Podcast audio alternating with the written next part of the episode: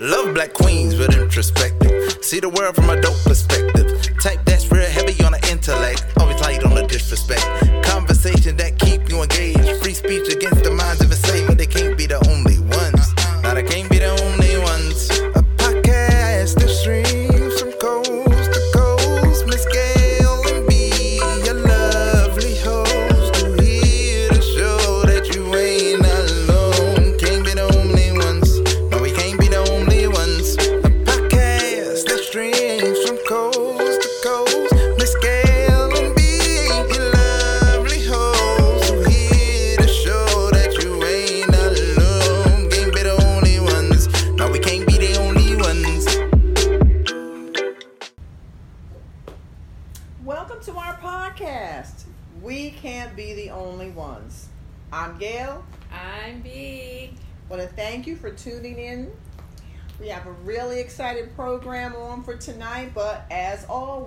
Our first thing we do is to give gratitude. Yes.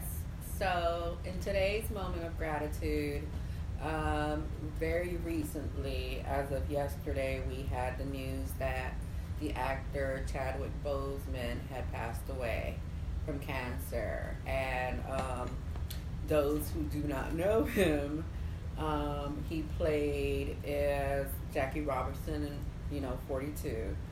James Brown in Get On Up. He played Thurgood Marshall in Marshall. And then he also played as the Black Panther on the title The Black Panther for the Mar- the Marvel Comic Studios and the universe. And I do recall like seeing the excitement of Black Panther when it was announced and the frenzy around especially black people to go see the show. And I think I probably saw it four times. And you know just seeing and then we I took my daughter as well. And I even remember one of the times we took her friend um, and we went to Cine Bistro when we could still go out. Um, and we took her friends and their you know the little sisters and the little brothers.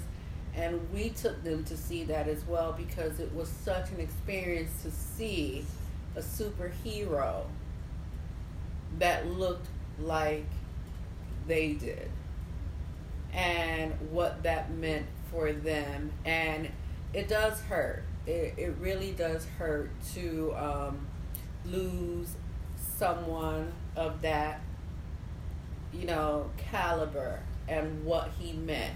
And so in this moment i'd like to just extend a moment of gratitude and also you know to those who have to break it to their children that this person isn't here with us anymore. You know just sending out my heart to those children who are in grief regarding that as well. But i am so grateful for him and all of his work We even spoke of him, before I do mine, I'll springboard a little bit off of yours.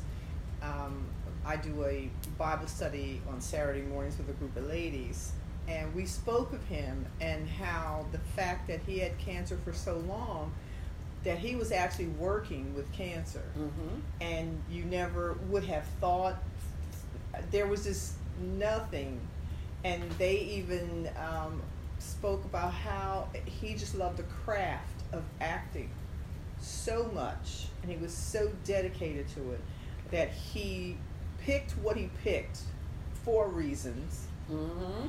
and so since he selected them and he was so um, thoughtful in that he made sure that he did his level best. And he also helped other people coming along.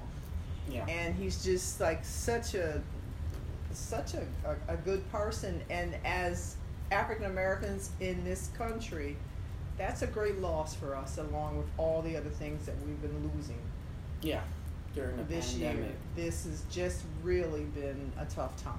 Yeah. So i i stand with Berlin on that and i guess I, my thing of gratitude would have to be that um, i give a shout out to my ladies so it's saturday morning that we get together and chat about everything, and we keep it real. And to, to speak of this gentleman today, and everybody got kind of misty eyed about it, but it was really, um, it's great to have ladies, and we're all of the same age that we can relate to life, and we're doing life together. Oh, well, shout out to your ladies. So, this week is my baby, um, so I will be driving the boat. Um, and I wanted to discuss taboos. So, a taboo can be defined as, just so we can get the technicalities out the way first, is a rule against doing or saying something in particular. And that something is not acceptable to talk about or do either. So you can't do it, but you can't talk about it either. So it's just in the background, kind of floating around. And it's also considered like a deviant act by a particular society, a religion, or culture. And it puts that particular person or that group of person in a temporary or permanent restriction. So there are various types of taboos. Um, one being a religious taboo, which are things that particular religions consider forbidden. So, like in Hinduism, there's an exclusion um, from spiritual spaces.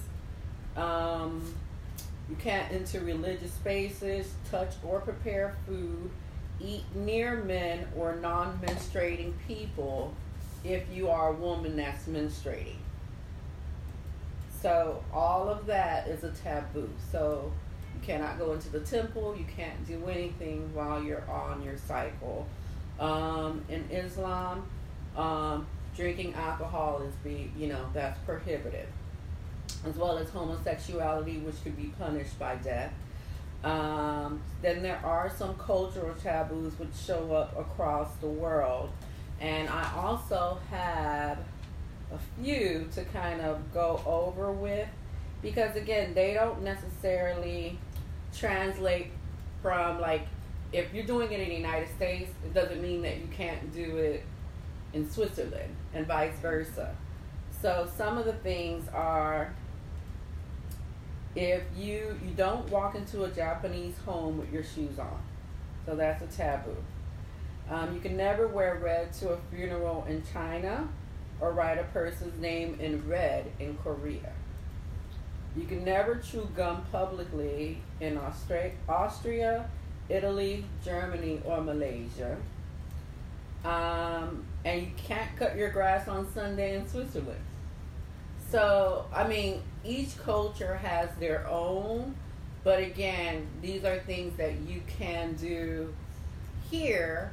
And even when you think about the 13th floor, you know, that's a taboo thing as well, where, you know, most, if not all elevators, there's no 13th floor.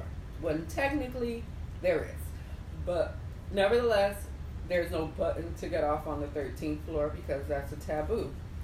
And then you also have the food drink taboo, which kind of restricts the things that you can eat.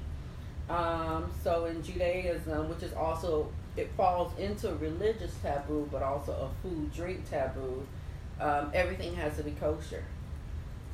So, and then also on top of that, like in Brazil, you can't eat predatory fish. So, piranhas, bottom feeders, you're not supposed to eat, as well as in Islam, you're not supposed to eat pork, as well as uh, you know other countries as well. So, India, you can't eat the cow. Um, so I just kind of wanted to go through that because taboos normally are made because we need to classify things. I mean, our brain and the things that we do, we have to separate apples from oranges. We have to separate the good from bad. We have to separate the things you can do and can't do. And that's normally how we make sense of the world. So taboos help us stay in line, but at the same time, I feel that a lot of taboos are oppressive and that they keep people from being people. So, you have any thoughts so far? Well, the first thing I thought about is I grew up with taboos. Mm-hmm. And when I was growing up, um, liquor stores were not open on Sunday because we don't drink on Sunday, Okay. and that's everybody. And you don't um, go to, you don't work on Sunday. Everything was shut down except for church. All churches of all faiths and religions. Um, the Catholics may start going to church on Saturday. Um, Seven Day Adventists may do Saturday, but for the most part, it was Sundays um, or late Saturday evening. Because I remember you couldn't even sew a button on a jacket. My grandmother considered that work. Like, mm don't do that. That means when you die, God's going to sew your eyes up. That's what used to make us not want to sew. Not that sewing was that big a thing that you were like, woo, can't wait to sew. But we were, we didn't work. There were like a whole list of taboos of things you could and could not do. And it was interesting because as the world evolved, liquor stores were open now on Oh, Sunday. they're open all daytime now. and um, Mhm. everybody works all the time you know because back i remember you just there was no business aside from a hospital that was open on sunday Oh, wow. there was nothing there were well we didn't have malls back when i was like alina's age there weren't malls but the stores that were o- that were there nobody was open on sunday you never had a concern whether you went to church or not your, your business was shut down Mm. It was a And- day off. it it was a given that it was a day off. And when the first businesses attempted to open, they were almost like run out of town. Like they were shamed because they did that. And and the other thing there, when you said taboos reminded me of my dad because wherever we traveled to another foreign country, that's one of the things he made us do research on. Oh yeah, which is a smart thing to do because a lot of countries aren't as quote unquote free, and I'm using heavy quotations here, as the United States, and you're not protected there. Oh no! Like um, I there's a show I saw once that the woman said, "Yes, we do have the right of speech, but that's only going to work here. Yeah, You don't go to a foreign country and say I have the right to say what I want to say. No, you watch don't. out. So that and that was one of the things that. But now, but we didn't necessarily call them taboos as much as we just called them.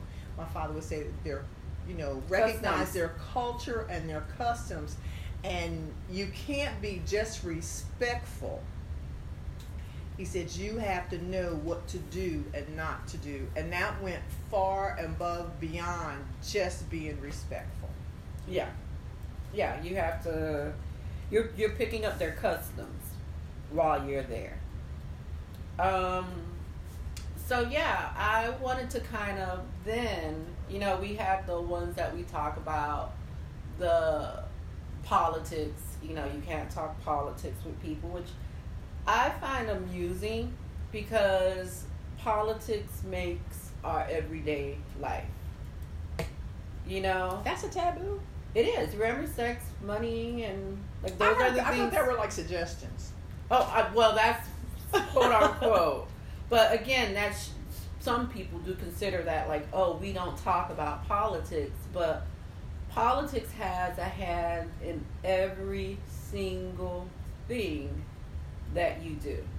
So Yes, it does. so if you're not talking about politics, and I don't want to stay too long on the politics one, but I'm just going based on you know what people talk about. Um, if you're not talking about your body politics or school politics, how does anything change? There you. Well, see, that's the difference too. When I was younger, growing up in Camden, I do remember people having political signs in their windows, on their cards, on their purse, bumper stickers. Who you voting for? Who you not voting for? And nobody smashed your car, beat you up. And um, sometimes it, it led to some very enlightening conversations. Which is that's where I'm going with it. Is that I think you can talk politics to kind of unearth and kind of to understand if it can be done in a place of active listening Mhm. and you know taking in that person's point of view of saying okay well why do you think that way? But not like an accusatory kind of way. And maybe it won't change who you vote for at the end of the day but you have a better grasp on how that person thinks and they are entitled to think whatever they want to think like i'm i'm not i'm never in the business of trying to change anybody's opinion um, because quite frankly there's not much that other people can do to change my opinion unless it's like because belief systems are held on so tight Right. they're you know tied to a lot of us who we are as a person And the scripture is quite clear on that. It says that if you continue to try to get someone to change, see the light, they will develop a hardened of heart. yeah And once someone's heart is hardened, that's it. yeah You can't move a rock. No. And so the next thing is religion as well. So there's the politics and then there's the religion. And I think you can as well, compared to politics, speak on religion too. I think the issue when it comes to speaking on religion is me wanting to convert you. Everybody becoming a an individual missionary.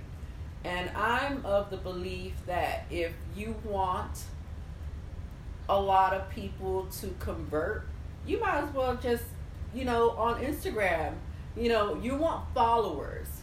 You don't want people who agree and believe what you want to believe. You want other people around you to follow you.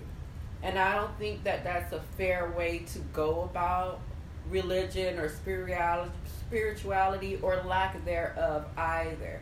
Again, it's tied to your belief system, but I think you can be respectful to other people and quite frankly to yourself because chances are if you are trying to be like well your religion is bad and mine is a supreme being of course you're going to have a, a clash because two identities is like what's right and what's wrong and quite frankly none of us knows And see, that's why I like, I'm not a religious person, and I don't have any religion that I believe in. Um, I'm faith based.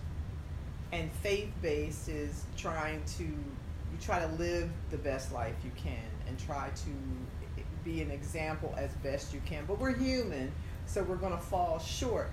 But I have people who have, knowing I'm faith based, still want me to come to their church and want to point out how my church is bad, their church is better, to the to the point where we stop speaking. Mm-hmm. And sometimes it's based on what version of the Bible somebody uses over what somebody doesn't use, and it's like, really, people?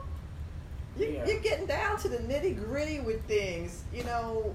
And I, I think we miss the mark. You know, and followers.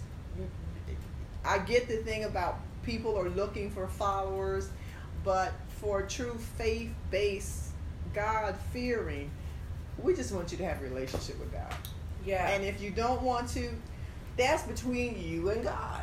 or no god if that's But and what- that's still whatever. That's your decision, and you Or move no on. God. That's it. That's similar to who how you voting and who you voting for. That has that's a personal decision in this country still. Oh, well, you still go in the voting booth by yourself. There's Right. no exit. Still in this country. Lie. And people lie all the time. And lastly, which is my very most interesting subject to me, and I, I guess we'll tackle sex in different ways. And one way that I find that, you know, people do not talk about sex is just in naming it.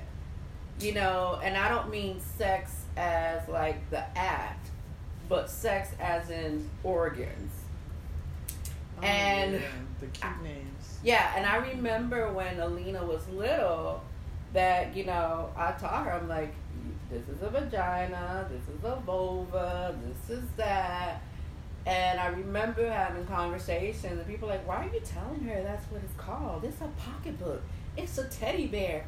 And I'm like, Pumpkin patch. pumpkin patch. Okay, now here's the thing: when it comes to stuff like that, children are like the most literal beings ever. They're just like they don't get nuance. They don't get double meanings. They don't get any of that. And even in the interest to protect them, if you have a child that is being babysat by someone else, and with Alina, I mean, I speak pretty good English, and I also speak Creole, so we have our own word, you know, for um, a vagina in Creole. And her dad is Hispanic, and there's another word or a pet name for that. And I was like, I don't have time to figure out what's what because if my child comes to me, God forbid, and she comes to me and she says, Somebody touched my teddy bear, depending on who you're talking about, they won't know what you're talking about based on the language barrier or whatever. And I also think that it's hard to like bring that to court too. You know, Yeah. because you have your child you you can't you can't dispute a child coming up to you and saying such and such touched my vulva. How direct is that? Yeah. And I think we do a disservice by, you know, okay, your elbows, your elbows, your hands, your hands, Like your nose, knees, your eyes, mouth, Yeah. forehead, but the But rest of it is a mystery. And I think that's where the taboo begins with sex, is because we don't even acknowledge that it's an organ. Well, now, how old was Elena when you did that? Whenever she started learning her body parts. Mostly. So, a baby. So, whenever she was learning her body parts, I told her, I didn't go the opposite ring around the rosy way. You have a vagina. That's that's what you have. And I think she used to call it a nyanya. But So she, wa- yeah, because Julian, I did the same thing with Julian and showed him pictures and everything when he was in kindergarten. Uh, yeah, she was younger. And um, then he went to kindergarten and he did show and tell. And I just left that part out of like, this is a conversation at home and uh, I don't even know how, I just, I don't know what it was that I just decided to show him. I think he was having a problem going to the restroom at school because he was, I don't know, bashful or something. So then we had a discussion and we all the body parts and discussed them and everything and named them. And three days later, parents are calling me up. I am a pervert. Uh, my child should be taken from me. Who does that? That's that's how we get people molested and raped. And I was like, what? That's how taboo that was. I was, I mean, the social worker visited me.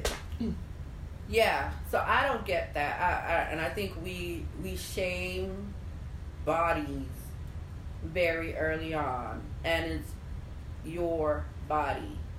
Like we shame masturbation when again it's your body. Now there's a time and a place to masturbate.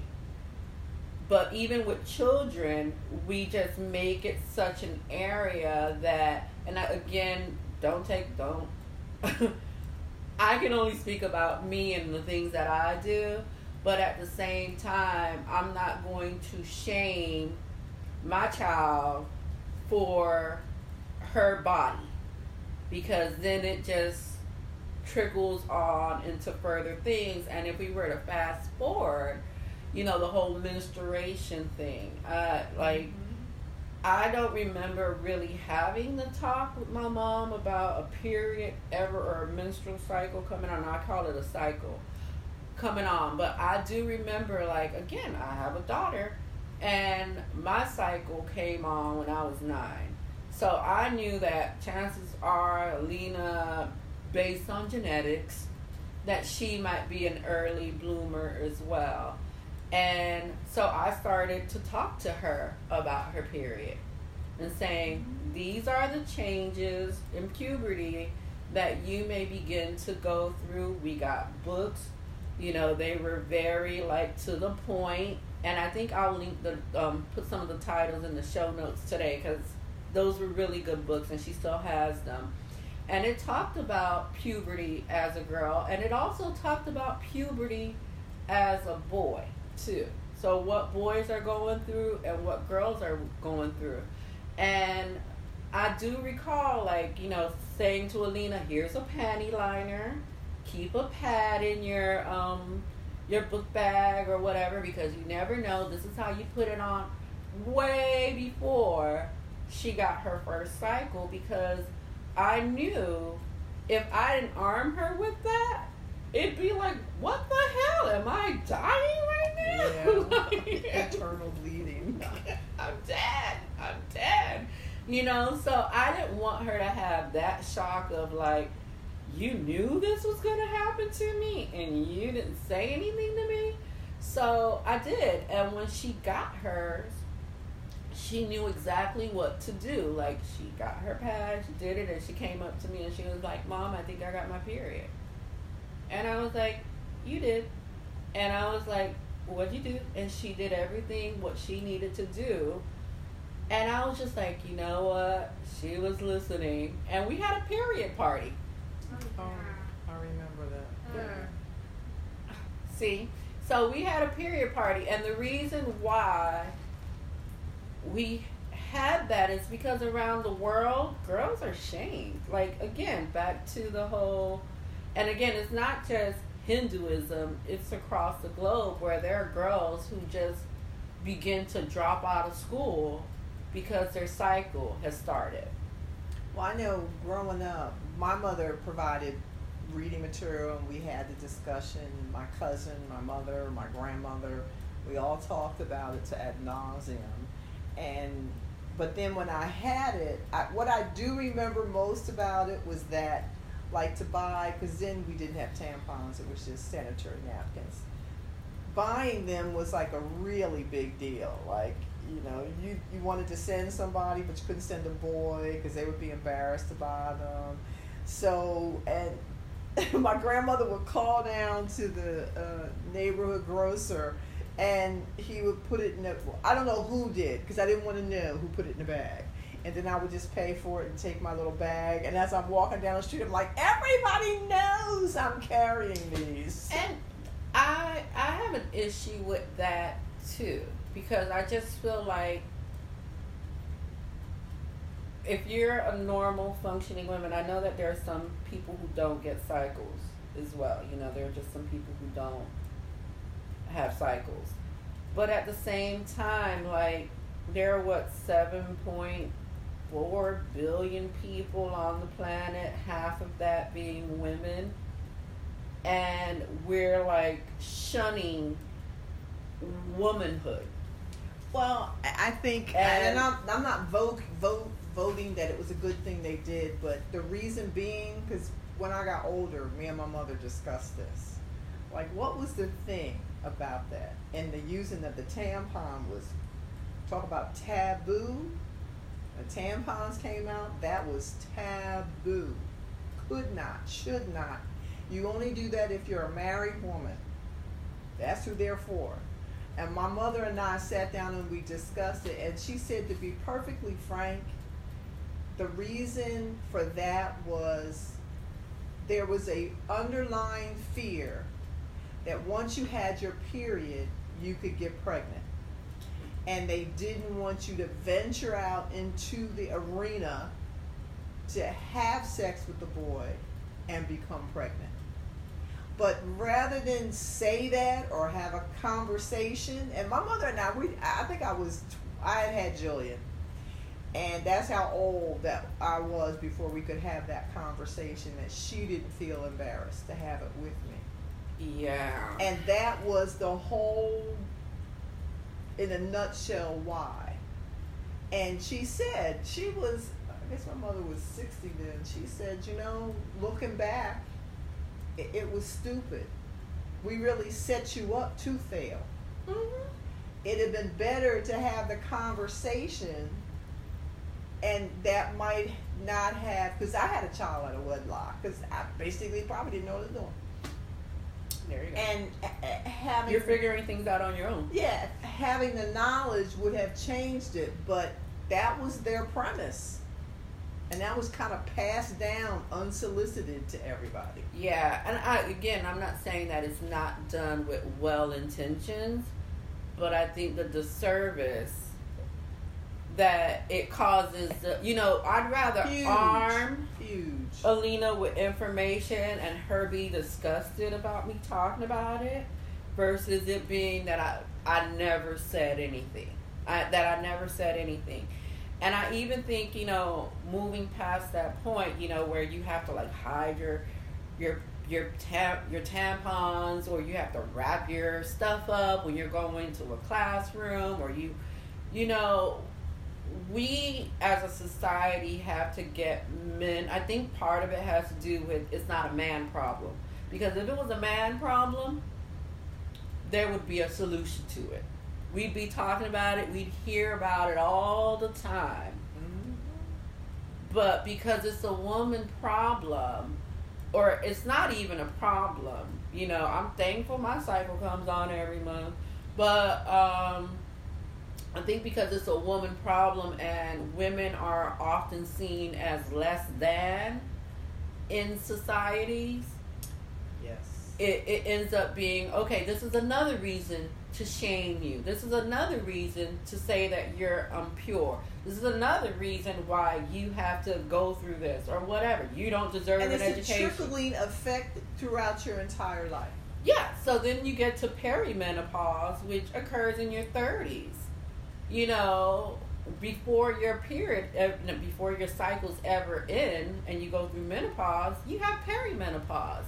And that's not something that, again, I'm in my 30s now, but I have to research it. And again, I've spoken to my doctor about it, but I think more women should be sharing that even before you start to go through menopause as you begin to see certain changes and like some of the causes or the, the symptoms of perimenopause are irregular periods hot flashes and sleep problems at night you might have some mood change irritability Heightened mood changes. yes mood changes irritabilities or there, mood swings that. yes but now, you know who's talking about this? Who?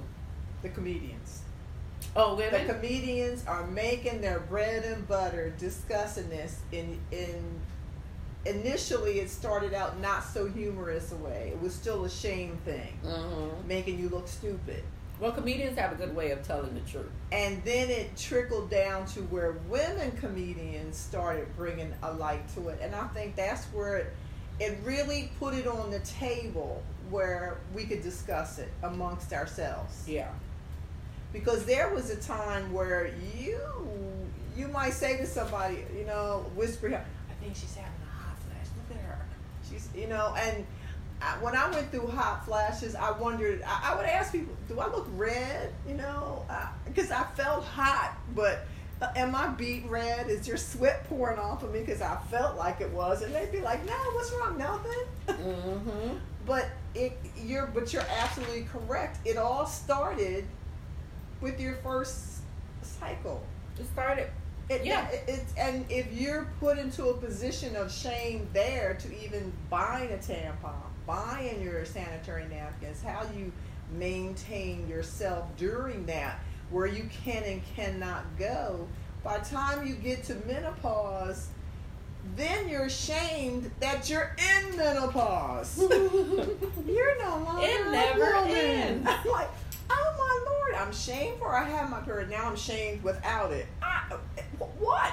I'm telling you, you can't win. So I think collectively as women, and I would invite some of the men folks into it, is really like delve into again, this isn't even as sex as, you know, intercourse, but sex as what happens to our sexual organs, what happens mm-hmm. in life, what happens to women, what will occur to your daughters regarding their bodies, and making them feel more comfortable in their skin because I just feel like for women after a certain point then it's like you know your daughter starts developing breasts and she has her cycle and then men treat their daughters differently versus you know i think if you're armed with that information and you're aware that this is a natural thing Yes.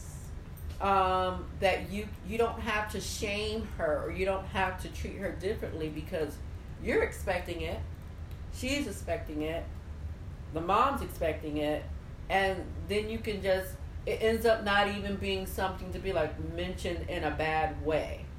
And that's my hope with alina is that there's a little bit of the the missing and that's why i had the party for her because i was like we shame it. We shame cycles and it should be celebrated. This is a momentous occasion that you should feel like okay this is I'm, I'm entering a new phase of my life. The same way when your child graduates high school you throw them a party because they're going off to college or you have a baby shower when you're going to have a baby.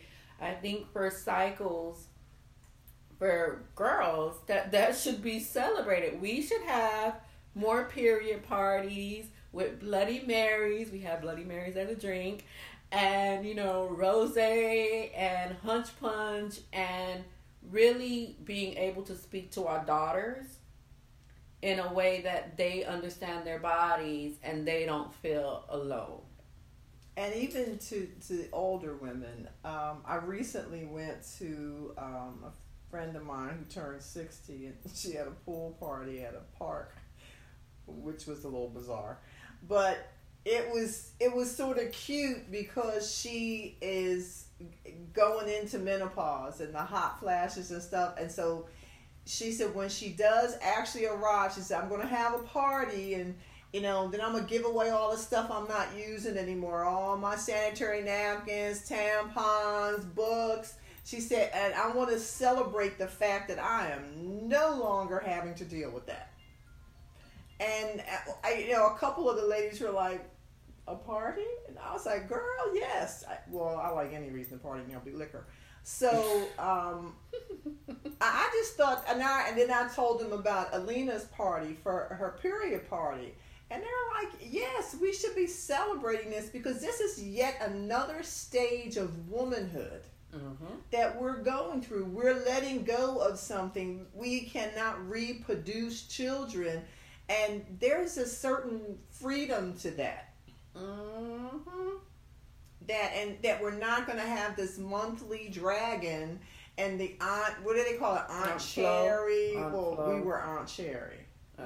Aunt Cherry, Aunt Flo, all these people, all these names for it other than what it was. It's a Mhm. different phase of your life that should be celebrated. You, you're not dying. They men when men can't do certain things, they created the blue pill for them Mm-hmm. They don't just let them fall off of to the have cliff. them like continue on to 90 if need be ridiculous but still I, I just I, I wholeheartedly agree with you it is so refreshing to even have the conversation um, wasn't there a play out about menopause for women i can't i think it's called menopause I don't know. I'd have to look that up. but I- there there's a play out about it and and it's really very it's one of the first things and people were initially only women went and i was living up north and then it was like bring your boyfriends You talking bring your vagina husband. monologue? that's it the vagina Okay. monologue like bring your boyfriends bring your husbands they need to hear this they need to know what you're going through so they can be supportive Mm-hmm. but if you can't talk about it, how can you tell them? There you go. You suffer in silence. Yes. You suffer in silence. Can you think of a taboo? I, I don't know I that I, have more. pay attention to taboos. I just- have more. kinda So one, I think is mental health.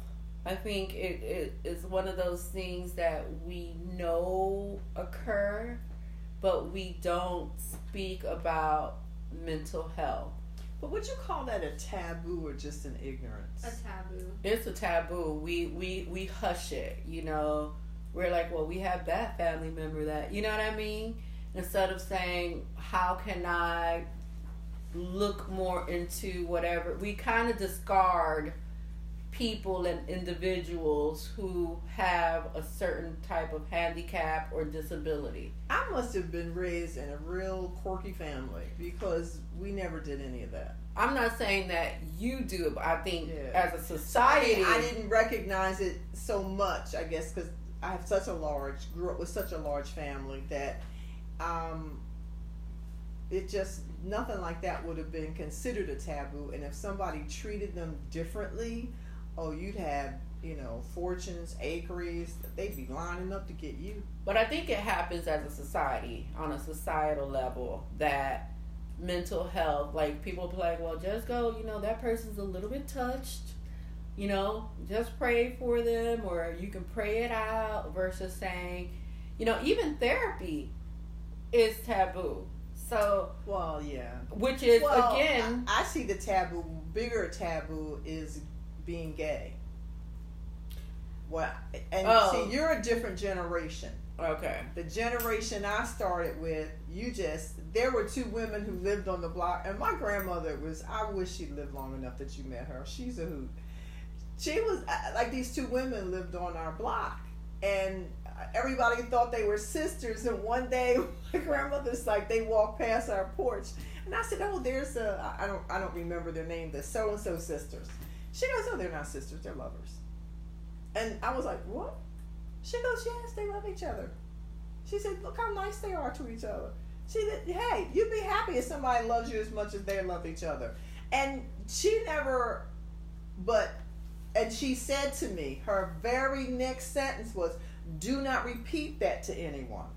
Because I don't know who knows and who does not know. and that So it's not danger. to be discussed in public. oh, okay. She said, but I just I, I just share with you so I want you to be knowledgeable of things.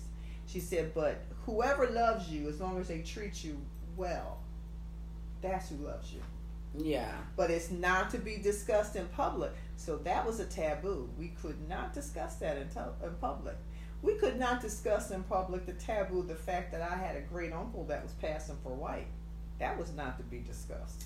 And every once a year, he would come across the street so my grandmother would see he was alive. She couldn't speak to him. She couldn't walk across the street. It broke her heart. That was another taboo that was on my list, which was whiteness. I think a lot of the times when we think of whiteness, we think it in relation to people of color, especially black people. But we don't necessarily, even when we look at, you know, the effects of racism, we don't look at the effects of racism on white people we look at it as the effects it has on other people. And I think we, again, it's not a, a comment. I'm not white. Uh, I don't have a boyfriend that's white. So I can't discuss how that is. But I think as a country, because whiteness is the default and the quote unquote norm, it doesn't get discussed. And so then, even when you see journalism and you see news report like that kid in Kenosha, you know, it, it it would go, you know, if a black person has something going on, then it's like the black male did this. But then if it's a white person, then it's like the troubled white kid needed help. I don't even say white. Yeah, they don't. Again, They don't it's an absence of it. But and I know ex- in my women's group, one of the women, she was really incensed about not incensed. That's too strong a word, but it really troubled her what happened, and she wanted to discuss it with us, and she didn't know how. Mhm. And she happens to be white, and she just didn't know how, and she kept apologizing for wanting to discuss it. And finally, we just said, "You can talk about it with us. We love you. It's okay." She just felt like it was a taboo thing. I can't discuss this with another black person because I'm white. yeah. And no matter what I say, it's going to come off wrong. And again, I think I I have a friend, her husband, um, we he's white, and we discuss many of different topics. Um, we've discussed race, we've discussed Jim Crow, we've discussed you know Lovecraft Country, we've discussed uh, some certain things, and again. We can have that conversation and we can have that rapport, and I'm not necessarily, and he doesn't say things that are offensive because he is educated before he speaks. Um, so he's coming from a place of knowledge. Um, so there's very little missteps that he has done in my presence.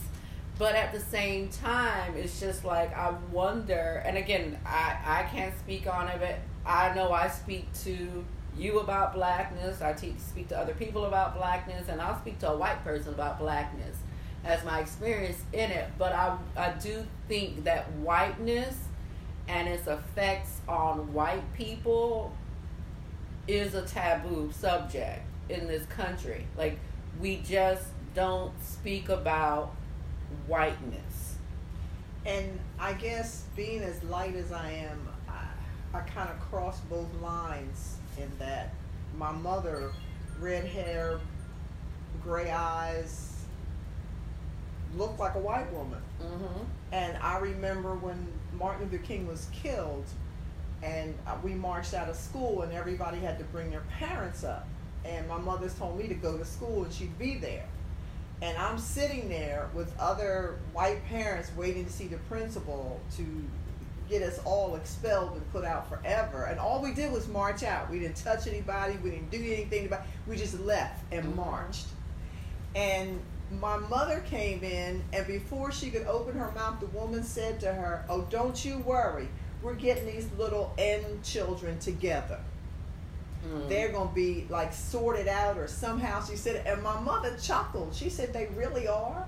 She said, "And who's gonna do that?" And she went on that the principal is. She said, "Well, before he does that, could I speak to him?" And she, I'll never forget this conversation because I couldn't see my mother's face, but I saw the secretary's face. And she said, "Well, who is your child?" She said, "Gail Austin," and pointed behind her. And the woman turned every kind of color, sweat beaded up on her forehead, and she said, "I'll get the principal right away." And because of what that woman said, none of us got expelled that day. But she made an assumption on who my mother was Mhm. instead of finding out. So sometimes I rode the edge Yeah. with that. I, I, how I got some jobs, almost perpetrating. Mm-hmm. But once I got there, I was who I was. But we grew up in such a way that you know you had to present a certain picture. Yeah. You had to have a certain speech. Mm. You had to code switch. And but and we didn't call it then. We called it survival. We Mhm. called it getting a job. We we called it getting home at night and, and hopefully not being killed or lynched. Mm-hmm. And it, it was such an experience that we never really considered what they thought because we were too busy surviving. Mm-hmm. And it's only until later years that we have that opportunity to actually sit and like today's conversation with my group. She learned some stuff, and we learned some stuff about her, which bridges a gap. Mm-hmm. If people can't, if we don't get rid of some of these taboos that we have, like taboos for gays, they're they're not horrible people, but we we villainize them. We You villainize know, women. We villainize women. We villain. Uh, we white people are villainized. Black people. Everything that somebody doesn't like becomes a villain. Yeah. It's the big bad wolf. Speaking about things that people don't like, one thing that I think that we don't talk about enough is anti-intellectualism, which is basically like a hostility and a mistrust of intellect. And so you deprecate on like smartness, you know, not everybody wants to hear smart things and learning and embracing and now we're at a point where obviously politically as a nation You know, we praise ignorance. We praise being able to talk down on people. A lot of the reason why we are where we are right now with this COVID pandemic is because of anti intellectualism that smart people who know exactly what they have been doing for all of their lives with all of these degrees and specialized you know courses and years of experience in a particular subject that are being paid well to do that are disregarded because someone believes it's a hoax or someone believes that which I am not advocating please don't drink bleach if you drink bleach, it'll go away. Like there is it's, just it's another taboo. Yes. So being we're making it a bad thing. Yes. You can't be too smart. You cannot. You cannot. Well, let's go all the way back to the women men thing. You were raised. You can't be too smart. Ozzie and Harriet. You don't know anything about that. I know. Some people listening will. White family. Harriet was smarter than Ozzie. Harriet was the wife, but she had to play. There were conversations on how you could dumb down so your husband looks smarter. Yeah, so it's a taboo. It's a taboo to be smart, and particularly women. They're like, "Whoa, who you think you are telling me I'm the man?" And lastly, this is my last baby regarding sex, like actual sex, and I'm not talking about for the pleasure of men but sex where it is you as a woman owning your sex, owning your body, and what you do with it is a taboo thing. And this is stemming from I don't know if you heard the song WAP. It just came out. But it's a song by Cardi B and Megan Thee Stallion where they're talking about their wet ass. Oh, I've heard that. Yes. Yeah. So that song had so much backlash, and I was, I was shocked. Like, what is she saying? yeah, I, you know, I'm here for it. It's like literally the song that I play every single day. But I, it, it just goes to show that we have an issue with women enjoying sex or participating in sex where it's not circled or surrounded by male pleasure. So you are just an instrument. So a lot of the times, I think women enjoying their sexualities or being sexual beings is frowned upon because you're not supposed to do all of that because the only thing that you're here to do is to please your man. And so I think that mm, I may have to bring up the the hippie movement the hippie movement came along, um,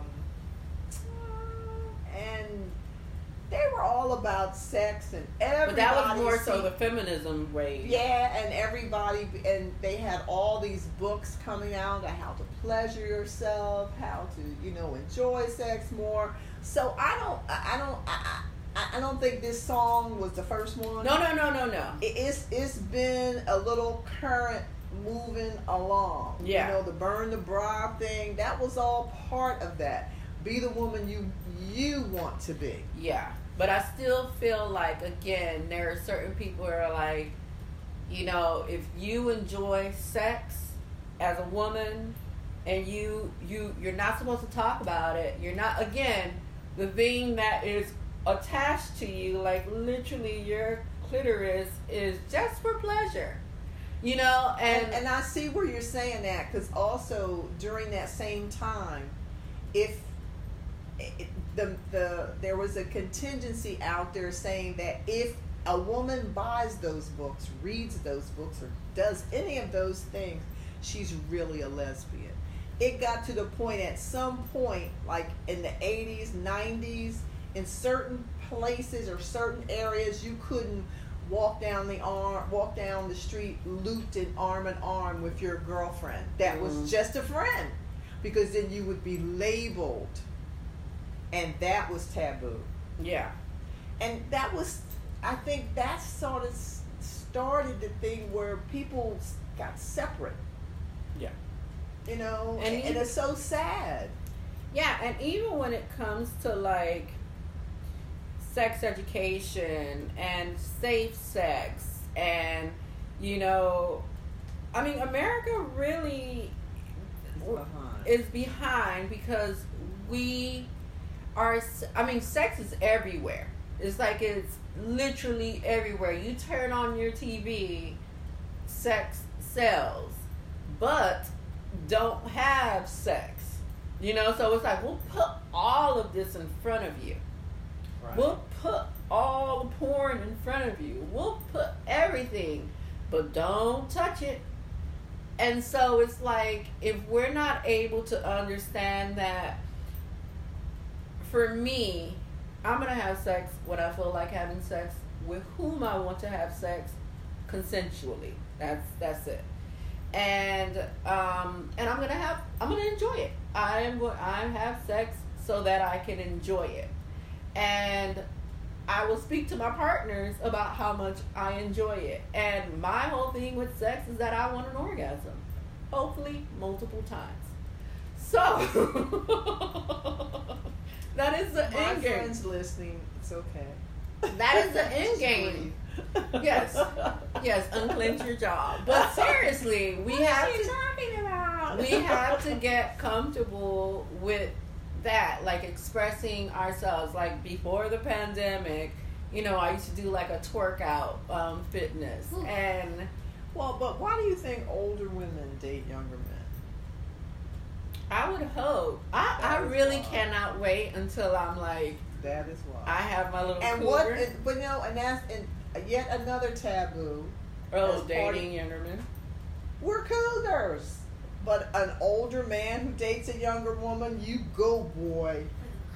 But an older woman, you're a cougar. You got a bad label. I don't think cougar as a bad label. Well, that was the intent of it to make you Oh. feel bad because you're a cougar. Like you, a cougar's a predator. Yeah, you get it. ah, So you're a predator. But the young guy dating them, you know, a, An old a- man. a old man dating this girl who just stepped out. Of, like sometimes they wait till she's legal. Yeah. Talk And then about you marry. predators, police. But yes, they label women that so they'll feel like predators. Uh, unfortunately, women are smarter than men, and we just went with thank you.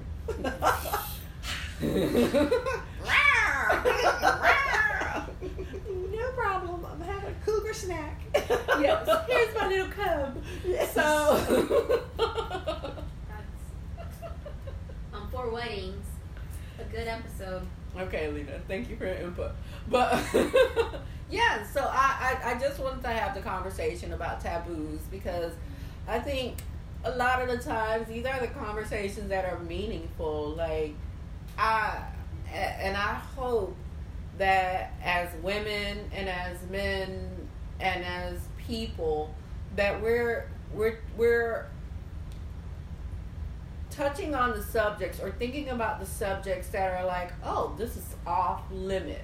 I can't even speak about it. Mm. And think about why.